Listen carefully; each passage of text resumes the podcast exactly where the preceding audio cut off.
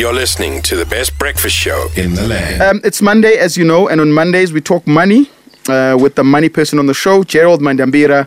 And today we are going to talk about how to mentally recover after a financial setback. Maybe you made a mistake. You know, you're on a roll, all of a sudden you lost your way. Uh, maybe you lost your job. Maybe your business that you had invested all of your money in has failed. Um, maybe it's an investment that's gone bad, you know, um, but it doesn't have to take its toll on your well being because a lot of us suffer mentally when there's no money. So he's going to be speaking to us about the silver lining. Is there one and how do you get there? Mondays just got better with Gwalisa. Fill up Mondays with MyWay. Visit myway.co.za to see if you're one of this week's 25 lucky winners of a 2,000 Rand fuel voucher. Gwalisa with MyWay. MyWay is a licensed non-life insurer and FSP. T's and C's apply. Kimberly, we've got you covered on 97.5 FM. Feel good music. Uh, so on the line, uh, we've got uh, the award-winning CFP professional speaker, author, financial planner, wealth creator, as well as um, wealth manager. Good morning, Gerald. Morning, Bongani. Good morning to all the Radio 2000 listeners and Nala and Lonwabo. Gerald, listen, I know, I know that you're good with your money, but are those ducks in the background? What farm are you coming from? Like, share some of your tips. We also want to have money like Yes. I wish I could I could say I was as good as, as people think I am, but the reality is that most people do go through financial difficulties and hardships in life. And it's particularly difficult to pick yourself up after a financial failure, um, such as a business or a job loss. And as you said, Bongani, it does affect your mental wellness and well-being. The first step when you want to pick yourself up mentally, Bongani, is to really go through the grieving process. You'll go through the denial, but you need to go through to the phase which they call acceptance. Accept your current financial position because until you do that, you can't actually start moving forward. Yo, Gerald, you, you know the acceptance. Um, sometimes the reality of accepting the situation is too scary. You know.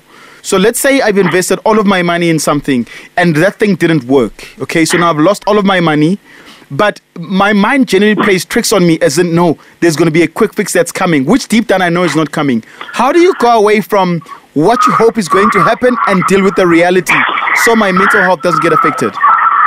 You're right, Bongani. With a lot of people, when you've gone through that financial setback, you are almost in denial and expecting a miracle from from anywhere. Hmm. And you do need to go through that acceptance. And the first thing is talk to your family because Bongani, you tend to find that with men especially, they don't discuss these financial setbacks with their wives and their families, and they hold it all in, and you end up dealing with someone who's very aggressive, eh, very angry, and even suicidal at times because we don't openly discuss money. So this is back to basics. We all should be discussing our money with our partners and our families and spouses, so that when these setbacks happen, we've got that system of support which can help to encourage us to pick ourselves up. Yeah. Sometimes you have to make those hard decisions, and I call it you need to change your fate. F A T E E. Food is one of the things you need to start changing. Sometimes you need to cut back on what you've normally eaten, that takeout, those fancy restaurants, they're gone.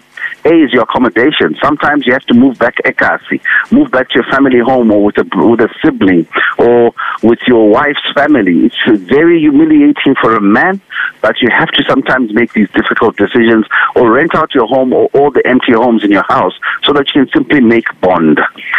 T is your transport. You probably have a motor vehicle which you which is your pride and joy. Sometimes you need to trade it in, downgrade, and sometimes join lift clubs and just go back to being somebody who uses public transport just for a season. And the E and the E is your entertainment, which is no more savannas on the head, no more parties, stay at home, try and keep it frugal.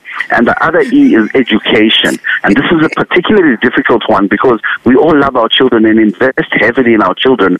But sometimes when life hits you, you need to downgrade your children's education. There's lots of good schools which are funded by the state. You just need to shop around. And sometimes you might need to move even areas so that your children can at least enjoy a decent ed- education whilst you pick up the pieces.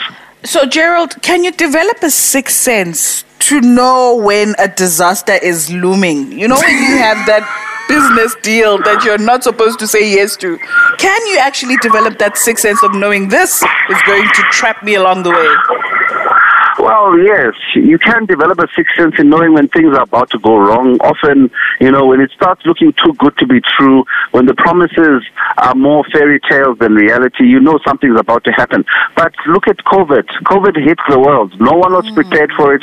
No one was ready for it. And if you lost a job as a result of COVID, it's really none, nothing to do with your own doing, Yeah. but the world at large. What you need to do is simply accept that reality and start going back to basics. One of the things I often tell people is even consider a career change because sometimes when life happens, you start re, re, reinventing yourself and discovering other talents and skills which you might have, which might let you pick yourself up.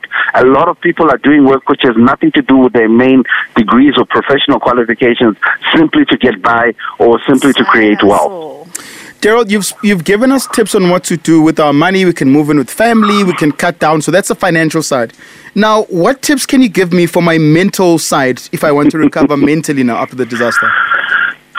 Indeed, Bongani. Mentally, I would say if you can, I know money is probably tight, go set up a session with a registered counselor or psychologist so that at least you can start unpacking some of the hurt, some of the pain, and some of it is rooted right down to your childhood. And you really need to unpack this burden because it's that burden that can lead young men to strokes and even young women to encountering strokes. So I would say professional counseling, if you can get access to it and afford it.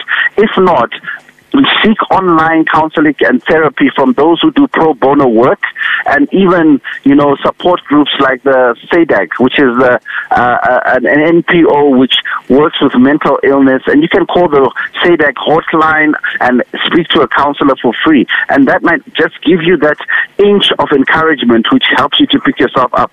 Lastly Bongani speak to your family. Find those family members who are grounded and able to give you good advice. You know the family members who are empathetic and not those who are going to go and tell the whole world, you're down and out.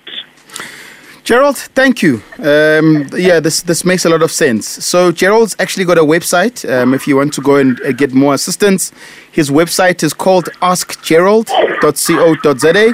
You can also find him on his YouTube channel, which says what they don't want you to know about money. Gerald, we'll chat to you again on Monday, right? Awesome, everyone. Have a great weekend. Yes, mental health is so important. Seek help if you're going through stress.